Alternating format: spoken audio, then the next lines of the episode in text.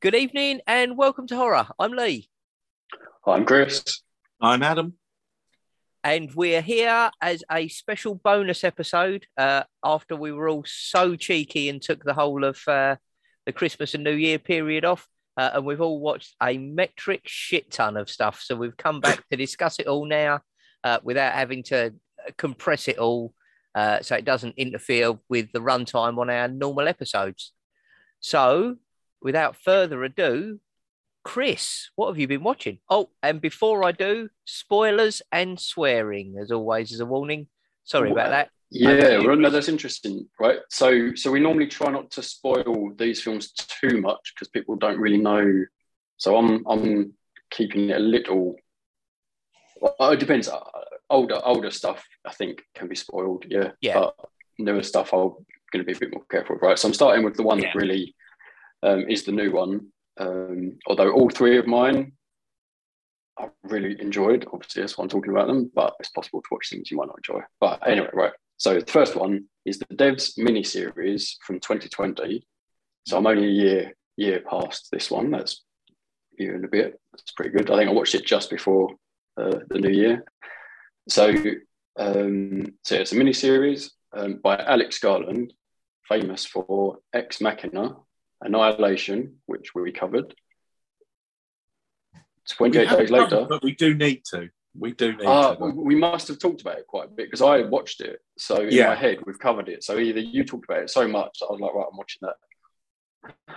And we didn't actually end up covering it. Okay. Yeah, Um, but 28 we- days later, we did cover. Yes, we did. yeah. And and also The Beach, which I'm told I should definitely watch. But it's been so many years now. So um, one day, I guess I will. Have either of you seen that? No. I have not seen the beach. I, uh, again, it's. I think that was the point where I sort of drifted away from Danny Boyle's stuff and only Ah, revisited because up until that point, I'd been like I'd watched everything that had come out because I love Shallow Grave and Twenty Eight Day Mm. Train and everything. But yeah, I think the beach was. I think it was also probably because it was like I'm not watching Leonardo the fucking Caprio. Fuck. Um, but um, Back in the day. interesting yeah. enough, interesting enough, you are ahead of me, Chris, because I started Devs, but I think Mm. I either got as far as episode three or four. I can't remember. Um, Okay. and I really should have kept going with it, but I, I, I don't know why I did. I must have got distracted with something else. Or Well, you, you may you may uh, relate to some of what I say then. Um, so so I think I've mentioned it before because we started to watch it and it stood out to me. Um, but obviously it took us a while to finish the whole lot. But um, I would say unless you're really into you know current state of computing, it might be a bit of a hard watch potentially. And also, you know, so if you enjoy thinking about the nature of reality along with theoretical physics and science and technology, you probably will like it, but it, it, it does push the boundaries of, of disbelief somewhat. Now, you've, Yeah. I think, I think I would say on the whole, I felt it was worth getting through to the end. Um, I, I loved the way it riffed on the idea of good and evil because the characters it's, it's not obvious who is good and who is evil, and yet bad things are happening. And it's like, well, why? Yeah. You know, how can this be going on if no one appears to actually be truly, you know, having a scheme to cause pain on others, and yet pain is happening. And so throughout, it's like the circumstances that happen and everyone's roles and how they interact. And it's like, mm. yeah, I really don't want to be causing you this amount of pain, but because of the information they have, they kind of have to, and that's that's the crucial bit, which Yeah. I don't really want to give away. Um, I, like uh, it's um, essentially, I best suppose the best way to say it is it's a bit like time travel. Anytime you introduce time travel into a film, it kind of makes it really difficult to, um, like, like if you can either tell what's going to happen in the future or in the past, then it's going to change what you do, and you might take actions that would otherwise seem really bad and really insane when actually you know you have to do them. And so it's, it's really, I found it fascinating the way it played with that. I, it does also mean it's that pushing the disbelief because Yeah. obviously we never experienced that in real life. It's like you don't know if that's how it would really happen. So you kind of have to say, right, within this framework, it works. Um, but yeah, no, so I, I did really enjoy it all the way to the end. Um, it did have, and I might mention this before, this really stood out to me, a, scene in it that um, I just replayed over in my head again and again, um, where somebody is in a car crash and it is just like um, hereditary. Like it's it had enough of a build up for me that it was like, oh, that's I didn't exactly see that coming quite like that. Mm. Um, even though you get a sense of something bad is going on. Um, yeah, just uh, whenever somebody manages to have that effect in a film, I, like that just really works for me. I, I love the fact that it, it makes you really think you know, almost question your own actions. I find it's like, yeah, okay, I could see how that could potentially happen to anyone, and and yeah, like being aware of your consequences. Um, you know, it's a difficult thing. Hindsight is fantastic, but trying to have foresight, that's the thing to do. So yeah, so I absolutely recommend it for for dark physics. Oh, Um, then the other ones I watched a bit more fun. Shaun of the Dead. no, Yeah, I, yeah. Both of you have seen this because I'm pretty sure we've mentioned it many times. And in fact, I think we said we're going to cover it at some point. Um, definitely. and I would happily watch it again. to, It turns out, right? I, Mm. like I, you know, I remembered it being good. Just didn't remember how good it was. Like it still holds up so well. And I mean, it's, it's uh, and also I, I, I remember it still as being fairly new. Like it feels like a new-ish comedy horror Yeah. that Hmm. was big, and it, but it's like I think it was 2004 now. Yeah, he's ridiculously old now. But yeah. Um, but yeah, no, I mean the comedy Or- still holds we up fantastically. Yeah. Well, yeah, but you know, like some of the scenes so good, and like the one where he's um he's just woken up. It's like the next day, and obviously you've had hints at it all throughout, and that's done really nicely. And then he's walking through the streets, just not noticing anything, and it's like it's just it's so funny to watch him. Um, yeah, and and and also I'd totally forgotten how brutal some of the killing of the zombies is. I'd remembered it as being much more just fun. And then the first woman that they kill, um, when he sort of pushes her back and she falls back on the the um, yeah, on the washing or, pole. Yeah. post, yeah, and they're just standing there like, okay, this is this is gone, you know, very wrong here. Um, yeah, no, like it's, it's fantastic. So I really enjoyed that, and definitely would like to cover it um, in more detail. Um, now the third one, right? I'm going to say it. Starship Troopers. Now, have either of you seen this? I have not, although I feel I should have done. Don't think Oh, it's so. interesting. Okay. Well, all right. So in my head, I remember it as a, a kind of a spoof sci-fi action with Hmm. horror-ish elements, you know, but but mostly it's an aliens, predator kind of action sci-fi. Right. But Hmm. I always think of it as it- it's almost like two parts. I feel like the first part is um is a bit more funny, but then it does get deeper towards the end, and I just always forget about that. And as I'm watching, I'm like, actually, this is getting really good. And I just thought it's just going to be a really simple, you know, um, little bit of entertainment just to watch in the background. Um, and it is, it's, it's hard to sort of get across exactly how it is a spoof, but it's it's definitely like it's, it's over the top in, in the way it presents. Like a lot of the dialogue is it's a lot of what sound like one-liners. So it's like they're not saying anything in depth for a long time, but it's it somehow it still kind of works. Um, but yeah, it's essentially like the humans are in a, an existential crisis against um, aliens, but they're essentially viewed as just big bugs. So they have weird things like um, news reports, and, and again, they're so over the top. Like everything feels almost like plastic, sugary reality. Is because isn't it is isn't it Paul Verhoeven? Like the See, I don't know. Yeah, Um, Because- yeah, it is. I, I don't know what else he's done though. Because because he did um, uh, RoboCop, Oh, okay. and That's it's that interesting. RoboCop does have a bit of a because it has that over the top thing, particularly like the adverts and the Yes, oh buy that for a yeah. dollar. yeah, No, that totally makes sense then. Yeah, Yeah. yeah, you're right. I'd forgotten about And- those. I need and that. that's the that's the terms in which I've had uh, Mm. Starship Troopers recommended to me. Yeah, Uh, yeah, when no, I've yeah, read about it online, that's the bit that's interests me. Is they've sort of said it follows in it's in that same sort of Yeah. you know because like RoboCop you can watch as a straight film, but it's also a spoof and a yeah, critique, satire, whatever. And of, of yeah, how like future is becoming somewhat dystopian. yeah, Because essentially, I mean, it kind of Starship Troopers kind of shows humans in a bad light. Like it doesn't show us as wonderful, even though we're fighting against you know another race that essentially does want to wipe us out. We're kind of also really, really keen and gunned up to to you know wipe them out Yeah. as fast as possible with as many nukes. And it's so yeah, that's I think that's what gives it that kind of plasticky feel. But that's where, as the depth starts to come in, you sort of appreciate it, or at least I, I appreciate it more. Um, completely forgetting that. Yeah, one of the ads it just shows kids stamping on cockroaches as a sort of you know a public service announcement to get everyone keen on killing the the, um, the bugs. And then there's a woman laughing maniacally in the background of it. It's just yeah, it's so for me for some some reason it works really well. So it's one of those I just always forget. I watch it sort of.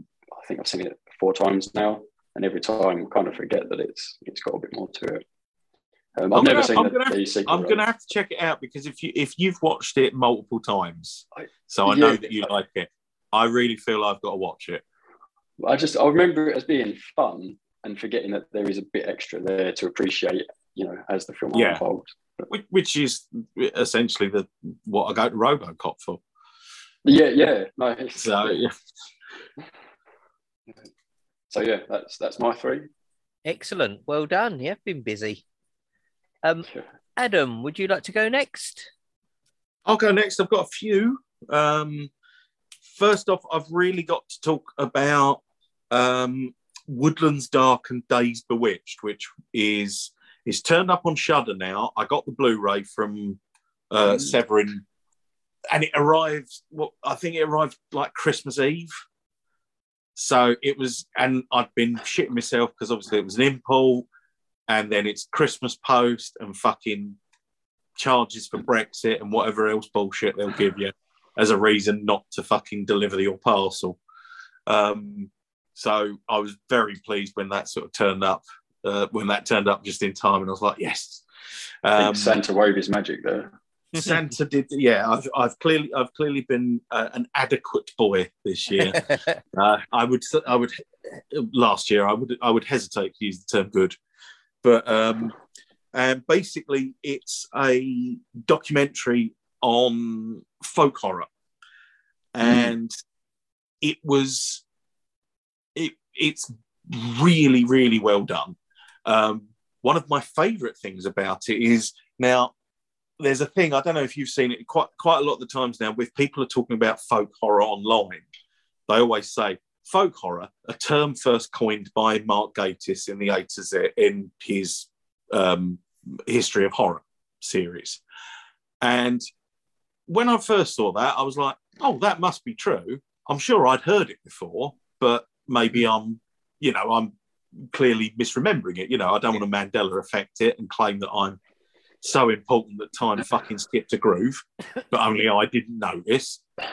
Um, sorry, anyway. Um, but then Jonathan Rigby, who uh, was one of the consultants on that show, who is like, he's, um, you'd know him if you saw him. He's a very um, stern looking man, bald, and, uh, but he's got just a lovely voice. He really, and, and he's, he did like the ball, the good Borley Rectory film. Um, and he's done lots of stuff with various members of the league and um, yeah, and he wrote a really good book called uh, English Gothic, which is like basically could be a bible for this show, certainly in terms of British horror. It just Mm. had.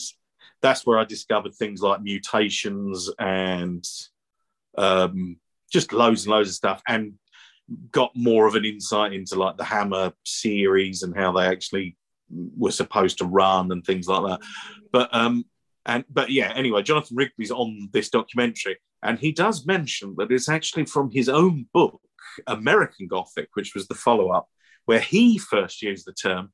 And I kind of feel his whole appearance there is to say, he's not fucking Mark Gatiss. I fucking came up with that, the cheeky bastard. Just because he's fucking Mycroft Holmes doesn't mean that you should believe everything you see on the internet. um, and, and then, in fairness, does mention times earlier when the phrase folk horror has been mentioned, but it still does feel like he's having a dig at his mate. It's like sort of like fuck you, you invented folk horror, my arse. So, um, um, but besides that, I was um, uh, the director is uh, Kier-La, I think it's Yanis or Yanisi, I'm not sure. Um, and yeah, basically it's three hours long. So set aside, you know, set, set that time aside get a fucking pen and paper because there is going to be stuff you want to find out more about. Yeah, that's what I did. I came away with a huge list of stuff that needs watching. yeah, yeah, yeah. Oh, so you've seen it? Yeah, yeah, I saw yeah. it. what did you think? It's fucking, it's great. You know. I just really, yeah, so I well loved done. it so much. I mean, as you say, you know the, and as they say in the, the the documentary itself, you know, folk horror is generally mentioned when in conjunction with a handful of films, but actually, if you apply it properly, there's so much yeah. more stuff, and it goes into all the, uh, uh, mm. you know, the Japanese stuff and all. Oh yeah, and I came away with a dirty great list that could definitely bankrupt me if I'm not careful. well, I, I mean, there's a part of me, I mean, particularly a lot of the telly stuff they were talking about, it was really good because I was like, I've seen that, I've got that, I've seen that. then obviously they mentioned Doctor Who and the Demons, and I think at that point I had to go and change my underwear. And um, but but also, yeah, there was loads of films that I hadn't seen.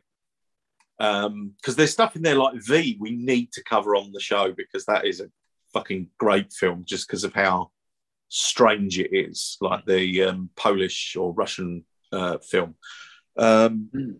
and but also, yeah, so I I came away I came away with with the list from that, and I've I've always I've been having a sort of oddly Australian exploitation thing in my head lately that I've been sort of like, oh yeah, I must watch Turkey Shoot again, and I must do this, and I must do that. Um, so I watched uh, a film called Alison's Birthday, which is because that's the other great thing is Shudder have put up loads of the films that they mention in that in the documentary. Yeah. So mm. um, and we unfortunately over here we haven't got quite as many as they have in the US. Usual story, but there's a good thirty odd films that they've got. They either already had or they've put in a folk horror, uh, or they've obtained and put up on this folk horror collection. And yeah, I watched Alison's Birthday, which is um, from 1981, directed by Ian Coughlan, um, and it's got it's got John Bluthal in it, who you will know from various comedy shows. He's like in The Vicar of Dibley and used to appear with Spike Milligan a lot and stuff like that. And he is, um, yeah, nicely sort of villainous in it because he sort of comes across as a nice, gentle old fella. And then the steel comes in, and you're like, oh, fucking hell, yeah, you, you could be quite a nasty bastard. uh, and the main character, Alison, is played by Mrs. Mad Max, the woman who gets uh, uh, the. Uh, I can't remember Mrs. Mad Max's name, but Joanna Samuel uh, played Mrs. Mad Max, who obviously then dies and changes him from slightly miffed Max to full steaming Mad Max. And uh, yeah, that's when he, uh, he goes off on one, you know, so in, any little thing with these people. and um, but Alison's birthday is I, I, it's a TV movie, but I think it was one of those things where they saw what they had and someone put a bit more money in and said they could do it as a theatrical release possibly hmm. but it's sort of it's in the same sort of vein as say hereditary hmm. or uh, rosemary's baby is that thing of sort of people being used unwittingly by a satanic or occult cult um, and basically it starts off with alison and her two friends doing a Ouija board. One of them gets possessed by the ghost of her dad and tells her to not go home on her 19th birthday. And bloody hell, Alison goes home on her 19th birthday to, to, her aunt and uncle's place. And her aunt and uncle are really nice, but they do have a miniature Stonehenge at the bottom of their garden. and uh, yeah, it's all. Um, there's a weird thing to it because it because it's a bit TV movie. It it oddly creeps it up more. Hmm. Like say with even though I love it with Hereditary, you know, it's obvious from the start that like this is creepy. This is horrible. Whereas this is like this is like sort You of like don't know. come in. Yeah, this feels more like you've come in in the afternoon and there's an Australian soap on, and then slowly you go, "What? Hang on, why are there hooded people and a what's going on?" And and also, don't one's- hug me, I'm scared. it's not even not even that, but I think it's, it's it's so sort of plain that it Mm. oddly makes it creepier because it feels more like it's happening rather than well, I don't live in a big gothic house with me uh, wife who makes miniatures of uh, traumatic family events and etc. etc. etc. et cetera, et cetera. Whereas this is more sort of like, you know, these people just live in ordinary houses, but they also happen to be a satanic cult. And, you know, uh, but yeah, I would, and so, yeah, uh, because of that, I would recommend it. You know, that's, that's definitely one. And I'm going to go and obviously watch more from the, uh, the, the folk horror stuff on Shudder. Um, Eye of the Devil is the one that caught my uh, attention. oh, and yes. I went and spent a lot of time searching for it and couldn't find it, you know, a, a reasonable price anywhere that I could justify to myself.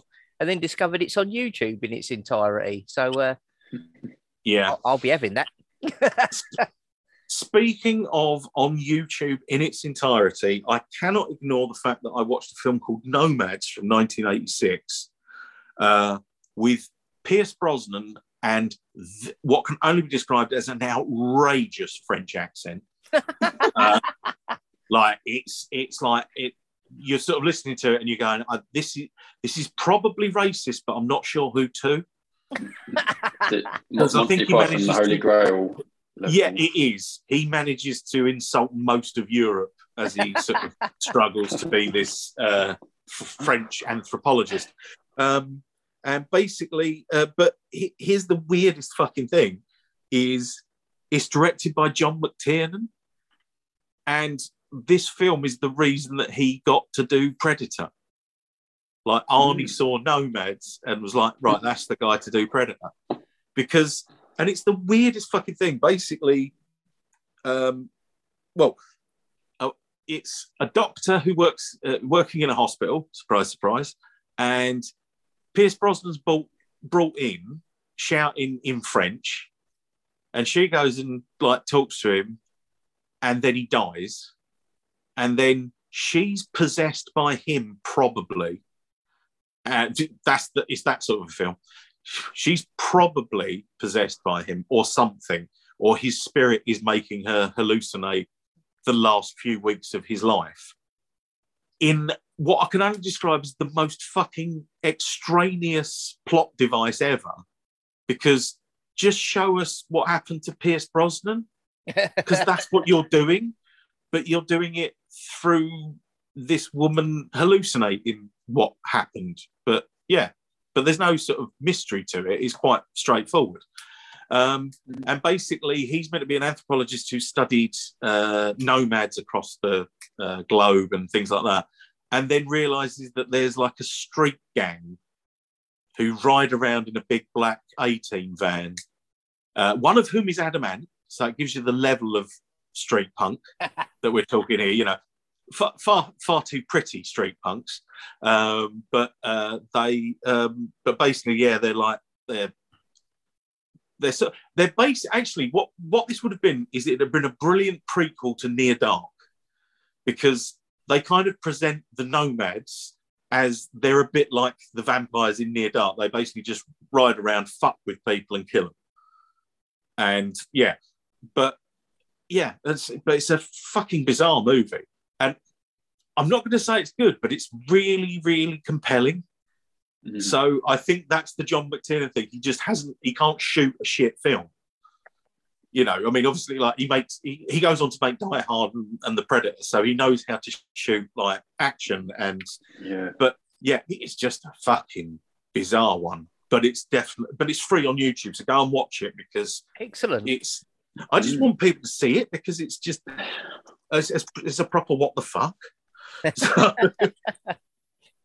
um, then uh, trying to think what else there was. Obviously, we've finished what we do in the shadows. Yep. Um, series three now, and uh, on a Matt Berry kick, Toast of Tinseltown has started.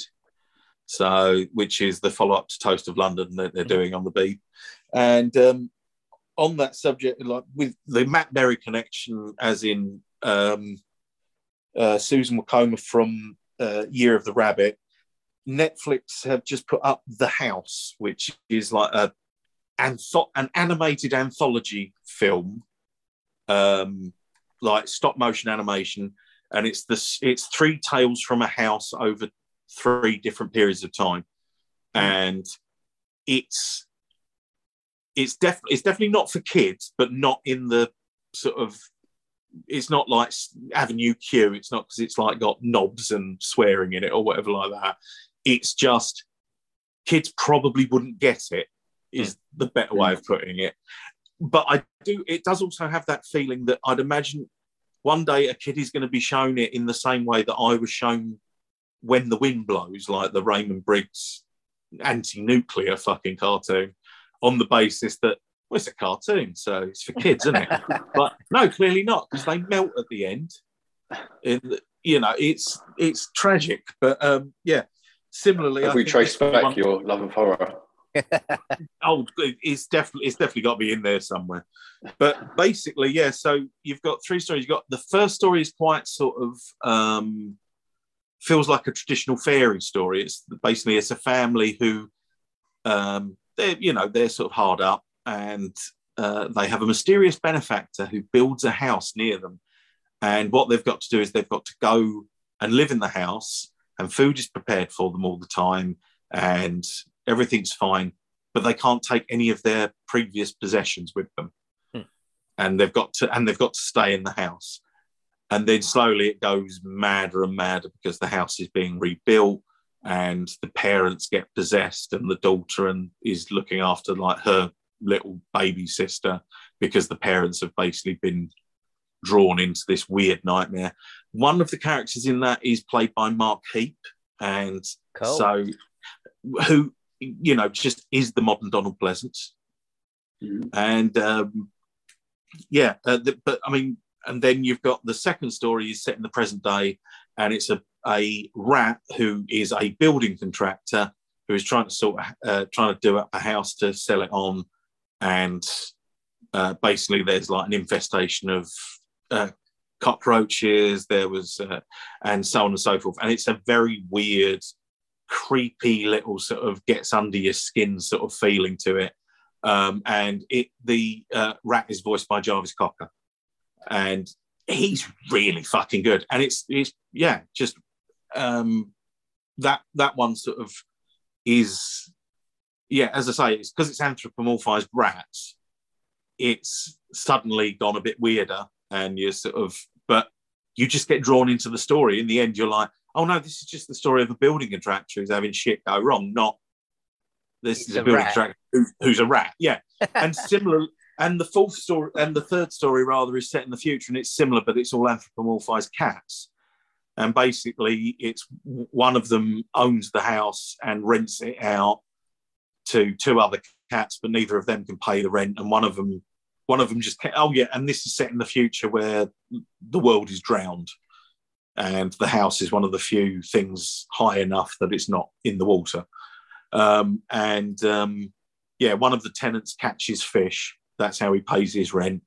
And the other one is an old hippie cat played by Helen Bonham Carter, who just hands over like uh, precious stones, you know, sort of like, oh, this this this will improve your chakras and et cetera, et cetera. and basically, yeah, it's the sort of that getting all wound up, and then uh, her hippie boyfriend turns up, voiced by Paul Kaye, and it's again the best way I can describe it is it feels like all those Roald Dahl, like the recent Roald Dahl stuff, Hmm. like Fantastic Mr. Fox and Coraline. Uh, well, that's Neil Gaiman, but yeah, Yeah. Coraline and um, James and the Giant Peach. It's in that sort of animation sort of feel to it. Um, but it's kind of like Roald Dahl's Tales of the Unexpected as the plot drivers. Mm. So yeah, it's a really weird combo, but it's really, really, really worth checking out. I um I Uh-huh. also got that recommendation from a previous guest on the show, Dave. Um, uh, Chris and I spent the weekend with him um, we did, yeah. at Horror on Sea, which we will mention at a later date. Um, yeah, and in, the foyer while we were waiting to go into the first film, he was saying he'd watched it, and yeah, same as you, Adam. He was saying it's really strange, but really worth watching. So Mm. yeah, it's definitely on my my to watch list. Once we finished all of the Hound of the Baskervilles that there are. Um, other other bits I watched. Um, oh, I watched. I rewatched the documentary because I'd watched Alison's birthday. I was then on an Oz kick, so I, wa- I rewatched the documentary. Not quite Hollywood. Um, I think I've talked about it before, but it's basically about the sort of seventies, eighties uh, explosion of Australian cinema, and you've got stuff in there like Mad Max and Turkey Shoot, and uh, but also Howling Three, the marsupials, and uh, you know some right classics. Um, uh, but on that, there was a film called Next of Kin, directed by Tony Williams from 1982. Um, and uh, bless her, Claire got it for me on Blu ray because I was watching it and I was like, oh, that does look good, didn't it? That one. And uh, yeah, she shuffled off and ordered it for me, bless her. Oh, Um, so, so I've watched that, and that's that's really good. It's kind of because it was. They said the bloke who directed it was basically he was obsessed with uh, Hitchcock, and it's like, um, yeah, I can really see that because there's so many. It just it's shot amazing, but basically it's kind of another a bit, bit Alison's birthday. It's another thing where it's a girl returning home after her mother dies. She has inherited this old folks home, and um, yeah, just strange shit goes down, and it has e- even down to that that it's like the sort of thing of locked away mental relatives and things like that that feels a bit Hitchcockian as well. Hmm. Um, but yeah, that's that's that's definitely worth checking out, if only for the scene when someone's looking through the bathroom door keyhole. I will say no more than that. But fuck me, when you see it, you're like, oh, you bastard. So, um, and um, yeah, I think I think that's pretty much. I think that's pretty much it pretty much covered everything. Apart from, and I know this is something that you watched as well, Lee. Uh, Mark Gatiss is the Mezzotint or Mezzotint over uh, Yes. Christmas. Yes, I was going to say I think that's probably a good crossover one. Um, yes. So, did you see it as well, Chris? I didn't know. Well, you have got a treat in store. What did you make of it, Adam? Ooh. I I mean, compared to the last two sort of ghost stories for Christmas that we've had from Mark Gatiss, and you know, we let's face it, we know this show loves Mark Gatiss, um, but yeah, the the modern day one he did with Simon Callow, I can't the Dead Room, Yeah. that that was well, I just didn't rate that much if I'm honest. No. And then they did Martin's Close, which was okay, but it just It didn't Didn't top, really- did it? There was no. I mean, especially seeing as the one before when he'd done the Tractate Middoth, that was so good. I was, Mm. I was kind of hoping to, to get back into that, which I mean, I think he did with this one, definitely. Um, yeah, But yeah, it. It left those other two, as you say, just uh, wanting something really. But uh, we definitely got it this year. Cool, yeah. And I was, and, and I know it's your favourite MR James story, so I was just so Mm. pleased because I was like, there was a part of me that was like, I don't want this to be CAC, but equally I was like, and don't fuck up Lee's favourite. You know, I was, I, I had a sense of propriety on your behalf. I was like, yeah. So, but um, no, I was, I, I thought that was, uh, I thought they, and also I just think it was done much like how the Tractate Middoth was. It was just done so accurately Mm. to tran- literally translating how the story go makes you feel to the screen. Yeah. Of how the story should creep you out and everything else like that. Because I think because that's the thing I like with it is the fact that it's not just one person and another person going, "What are you talking about this?" you know, it's that sort of thing where you know you have multiple witness, Hmm. which is actually quite rare with M.R. James. You know, you get people who you usually get the person who's affected by the madness or what the effect is on the cho- or the, the chosen victim, I suppose, or whatever like that, or the um but yeah, it's rare in that sense that it's a few more people are joined into the psychosis, if you, if you like, or the um the uh, supernatural event. So, Absolutely. yeah, It, it, it was, and it, on such a small cast as well. I'm just looking at IMDb. There's only seven people in it. Um, Yeah. But yeah, just, and it's such an amazing cast as well. It was just, oh, it's fantastic. It was really, really good. I say it was. I, I watched it as it went out. As I said before, this is the first thing I've watched live on TV. I think since uh, I think we said si- Inside Number Nine. Um, Oh yeah, like the Halloween, the the live Halloween one. Yeah, which was a few years Yeah. ago, but I, I had to see Yeah. this as it went out. Um, and I'm so glad I did. It was absolutely fantastic. So, so good. It made my Christmas. Yeah, I like And- um, and it- I like what Mark Gatiss says about it. It's delightful to be bringing a little seasonal unease to the nation once again. Well, I think. Well, funnily enough, that's that is something that I mean. Uh, uh, again, of what we watched over Christmas, I did basically churn through the ghost stories for Christmas, but I added in like Schalcken the Painter and cast the ITV cast in the runes and stuff, where it was all like these. These are kind of ghost stories for Christmas Yeah. um, and the stone tape. I just yeah, I just tubed through those and the the Lawrence Gordon Clark ones and everything, and it's yeah, I It do was, need um, to I do need to rewatch Schalcken the Painter because I've only seen it twice, but my God, it's good. Yeah. It's I think the thing uh, again, it's that um much the same as like with the the Whistle and I'll come to you, the Jonathan Miller one, because it's because it's kind of a documentary or purporting to be a like a documentary. It it sort of has a different, slightly different feel to it to the usual sort of because it's basically this is the life story of a painter. Oh, and by the way, this happens.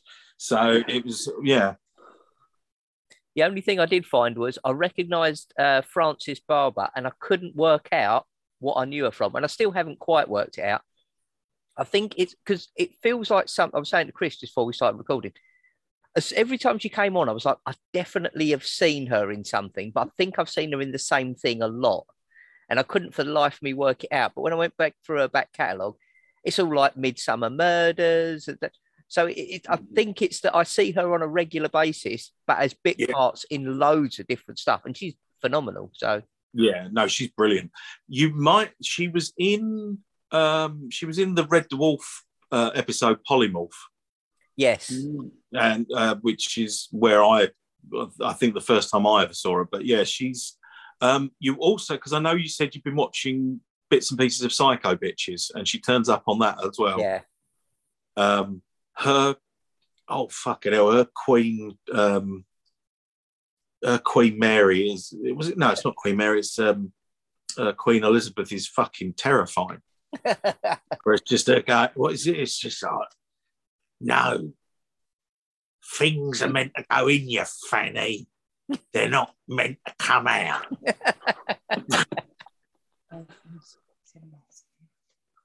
Oh, uh, Claire has just said that she she remembers her mostly for seducing Moss in the IT crowd. yes, I remembered that as well. Again, again as Yeah. I say, one of those. She probably comes on my TV every year or so, but in something different, in a kind of Yeah. small part. So it feels like I see her very regularly, but it's normally yeah, in very different casts. So. Um, so following that, the next thing that I watched isn't exactly horror, but I, I think it definitely falls into that, um, into that catchment. Uh, we watched the 2020 TV show Dead Still. Oh yes. Um, so how was that? Because I hadn't heard of it. Yes, I hadn't heard of it. I googled it, and then I was like, "There's a fucking show with Michael Smiley, and I don't know about it." It's very very good. So uh, michael smiley is uh it's, so it's all set in ireland um sort of t- uh, just for the turn of the century i believe. And he's a photographer of the dead. So back when people didn't have photographs taken a lot uh when somebody died you would get a photographer in to come and take a photograph of that person often posed with the family so that you have that sadly often usually children. Yes yes Yeah. um, but as the series progresses, there is a murderer who is murdering people and posing them and taking their photographs. So obviously, the head of the local constabulary goes to Michael Smiley as the expert and sort of says to him, "You know, this is very much in your field. I want you to help me catch this person." Um, and then it gets wrapped up in his story as well. So it turns out there's something between possibly him and the killer that you don't quite know. And he's been very Oh. cagey. Uh, yeah, it was a fantastic series. Really, re- really good conclusion as well. So Oh, I was going to say, is it is it is it ongoing or is it like a it's um, It's- like a mini series essentially? it, it it's it says it's a mini series, but on IMDb it looks like it's open ended, and it it wraps the story up really nicely that it could end there, but equally it has a little cliffhanger which could allow it to have a second series Right. moving Oh. forward. So yeah, I mean, if they do a second series, I'll totally watch it because we got through this in a couple of days. I absolutely loved it. Um, six episodes, but they're forty-five minutes each, so you get a you get a decent length of story. Hmm. Um, yeah, and it moves along really nicely, keeps you entertained. It's one of those. Each week, there's kind of a bit of a different story, but it's all overarching eventually. Hmm. Um, yeah, Oh, and nice. just really good. So definitely get that on your watch list, Adam. And it's it dead still. Dead Still, yeah. Dead still. Yeah. Um, I also caught up with Ghostbusters Afterlife, Oh yeah. Oh, yeah. so I thought that would be worth mentioning. Hmm. I The, the liked trailer it. looked pretty good. Okay, yeah. yeah, I, I I liked it. It was I was worried that it was either going to be a terrible grab at uh, nostalgia for the old, you know, for the, for the original Yeah. fans. Um, and the trailer did look like it might just be sort of fan service. Mm. but I, I, I totally enjoyed it. Now the story is far from original. I won't go any more into it than that. But once you've seen it, you'll you'll get what I mean. Um, but I, I thought they did a really good job, and it's Paul Rudd as well, who I always find entertaining and charismatic and amusing. Um, yeah, so I don't want to go too much into that because it's new and spoilers and whatnot. But yeah, it's if you're a fan of the original, I don't think you'd be upset. But I, I would definitely go back to this before I'd go back to the reimagining that came out a couple of years ago, Right. Yeah. um, which I was desperate to enjoy. I was like, it's a fantastic idea. It's a kind of, you know, like a, the idea of a parallel universe almost, where it's a group of women who find themselves in the same position and are trying to have ghosts taken seriously and save New York and everything. And it, amazing cast. I was like, this can't possibly go wrong. Uh, but it was just too Disney for me, and it just Mm. fell down on that, unfortunately. But this one, yeah, is definitely well worth your time. The one- the one question I have though is, is I have I have seen a lot of things where people are saying it's not um it's not a comedy per se. It's a bit you know it's not quite as sort of caper set up sort of thing as as Ghostbusters. Yeah, no, Is it- it's just missing Bill Murray? well, you never know. Bill Murray may be in it. Oh, okay. You never know. He's still around, so it is it is Mm. possible that he could pop up. Um, but yeah, no, I totally get what you mean. It was more. It felt more like the kind of, um, more like the sort of MCU stuff where it's it is action primarily. It's definitely got some good laugh out loud moments in it, and Yeah. you know, um, but yeah, it, it's not an all out comedy. It is more of an action movie with comedic elements. Yeah. Um, Oh, it, it, it was a good enough. balance. It was a Yeah. good balance, so I was quite quite surprised with that. And finally, after way too many years, oh god, two thousand and six, I am behind the ball on this one. Um, I finally started Masters of Horror.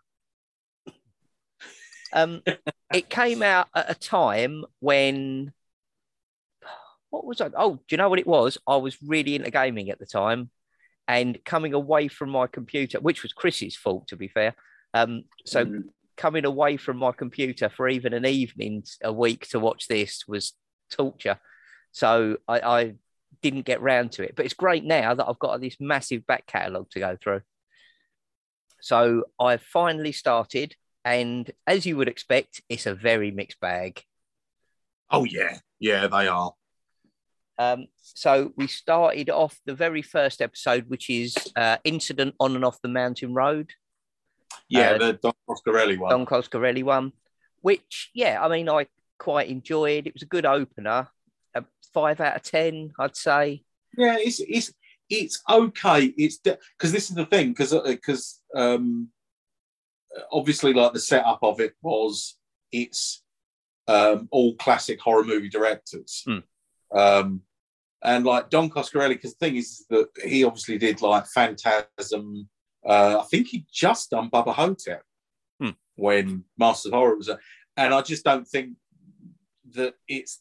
I don't think it's just it's not up to those sort of films. It's you know it's good, but it's not. Yeah, it doesn't have that sort of same. It well, it doesn't. It's not as fucking mental as Phantasm, yeah. or as just brilliant, brilliantly funny and creative as Bubba Ho-Tep. So it's yeah, yeah. Because I think it's adapted from a story by the guy who wrote Bubba Ho-Tep, though. Oh, okay. So yes, I think there's still sort of like that connection there. But yeah, I do, it's it's like you say, it's okay. It's not Hmm. it's not bad in any way. It's just not a shout from the rooftops job. Yeah, absolutely. Uh, unlike the next episode, which followed that, uh, which was Stuart Gordon's Dreams in the Witch House, Oh yeah, that's which That's was one of his- amazingly good. that's actually one of his best Lovecraft adaptations, Hmm. I think, and probably because he hasn't had to do a movie Yeah, because because they're all like they're they're all roughly an hour, aren't they? Yeah, exactly. Yeah. So, So- it's a nice length so- to. So presumably with adverts, it would have felt like a movie because it'd have been like an hour and a half Yeah. when it was on telly. But Yeah. um, but yeah, no, that's that's probably I think one of his best Lovecraft adaptations, especially because it's still modern. Yeah. because he always does the Lovecraft adaptations uh, pretty much modern, doesn't he? So It does, and the main actor in it is the guy who was in Dagon, as well. So uh, yes, yeah, of course, yeah, I was impressed with that. And actually, funnily enough, I, I don't normally listen back to our our own back episodes, but recently I saw um uh nuts Curse of the Crimson Altar on the shelf. And I thought, oh, Mhm. we must cover that. And then I was like, I'm sure we did cover that. So I went back and listened to the episode. And because it's very loosely based on Dreams in the Witch House, uh, you did mention this actually. I think you'd not long seen it and you did say about you need to watch it even if it's just for the rat with a human face, which was absolutely horrific. So uh, yeah, Yeah. and, Good and call on odd- it's that weird fucking thing that Master Horror. I don't know. Again, I don't know whether it's that time restriction means that it's like if you give them the budget, it's getting used better, or Yeah. they've just got better people in, or whatever like that. But that's actually a genuinely good effect. It's not the dog in a mask at the end of Invasion of the Body Snatchers. exactly. Yeah, Yeah, It, it looks really fucking good. yeah. Oh, that's fantastic. Um, uh, which was good because I probably wouldn't have gone back if the second episode was uh, episode three, which was Tobe Hooper's um, Oh Dogs yeah, of the Dead. What Yeah. a shit show that was. And the, We- thing was, every time a, ca- a name came up, you know, like the music and everything, I was like, oh my, this is going to be amazing. Robert Englund's in it. How can Yeah. this possibly go wrong? well, it did. It was an absolute. It was horrible. Even sitting through it for an hour felt like torture. It's tosh. It really is. it, it's absolute twaddle. It, and especially because, like you say, when I because I was what because I watched them when I think it was possibly Bravo was showing it. it was like one of the English like cable channel like uh, uh, digital channels like hmm. satellite channels was showing it and i so i watched it as it sort of went out week by week and fuck me yeah that that was a point where i was like hmm. yeah they they they want to fucking get a spurt on with this because this is not good uh, and then the next one uh, was Dario Argento's. So that immediately got my back up before it even started. Yeah. Mm-hmm. Um, which was Jennifer. Yeah. So, so I presume you just just spent the whole time laughing at Jennifer about it.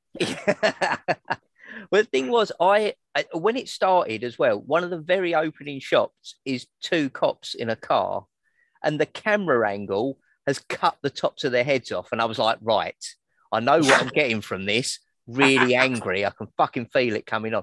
But actually, I, I thought it was really, it was a really strong story uh, and it worked really well. It's re- it's really good, and actually, it's it's oddly because that's the thing is Dario Argento hasn't kind of stuck in the seventies.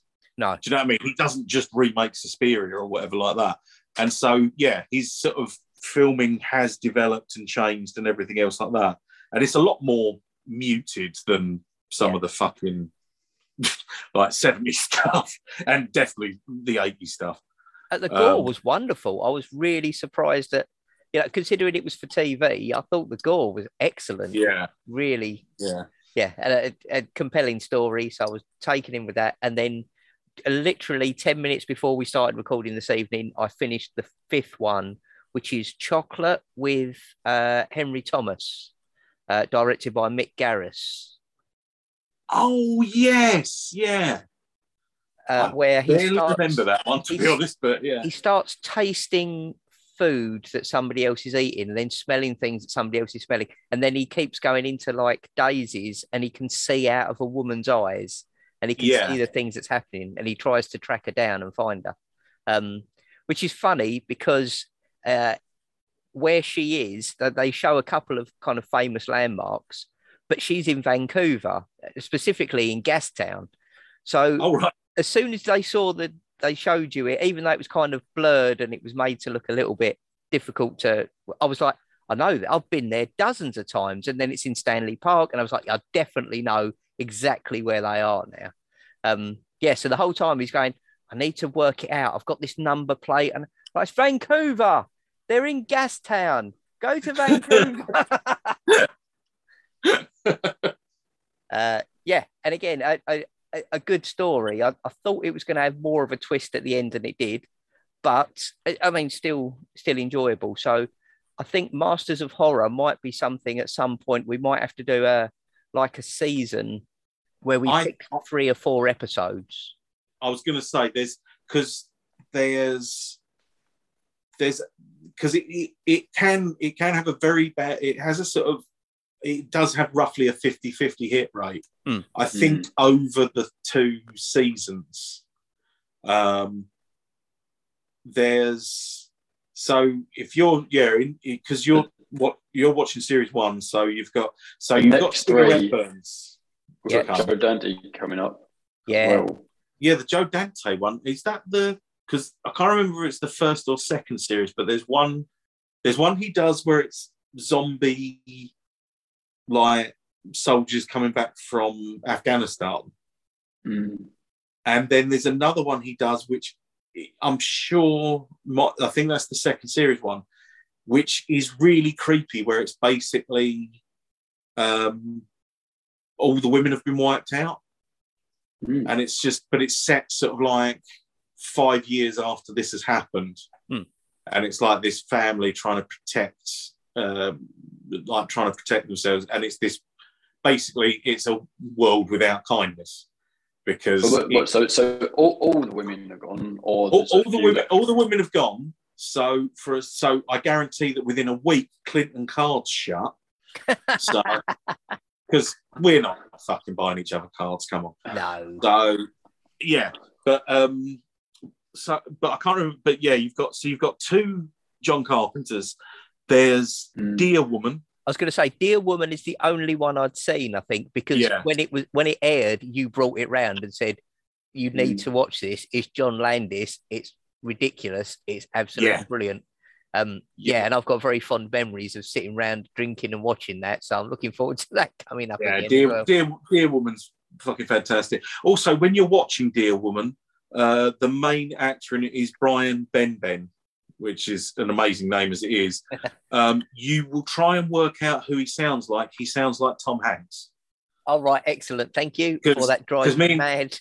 Because me and Claire watched it and we were both like, he really sounds like someone we couldn't. But and then eventually I googled it, and the first, third, or fourth thing that came up was, why does Brian Benben sound like Tom Hanks? And I was like, of course.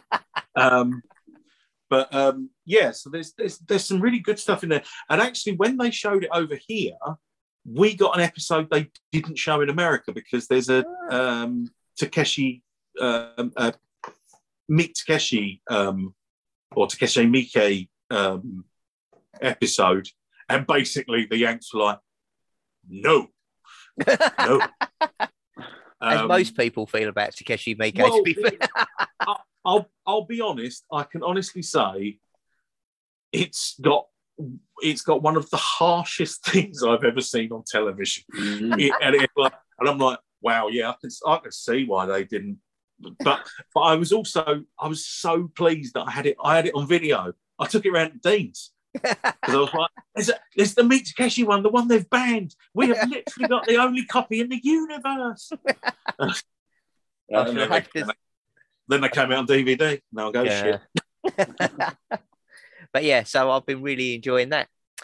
Um, so uh, thanks ever so much for listening, everybody. Uh, thanks very much for bearing with us. I say we were hoping to get this episode out earlier than we did. Uh, that's my fault. We were supposed to record on Saturday so that we could post it on the Sunday between our other two Sherlock Holmes episodes. And I had a terrible migraine and lost an entire day to laying on the sofa, feeling like I had a head full of concrete. So uh, that wasn't much Cool, then. fun. It's all them poppers you've been doing.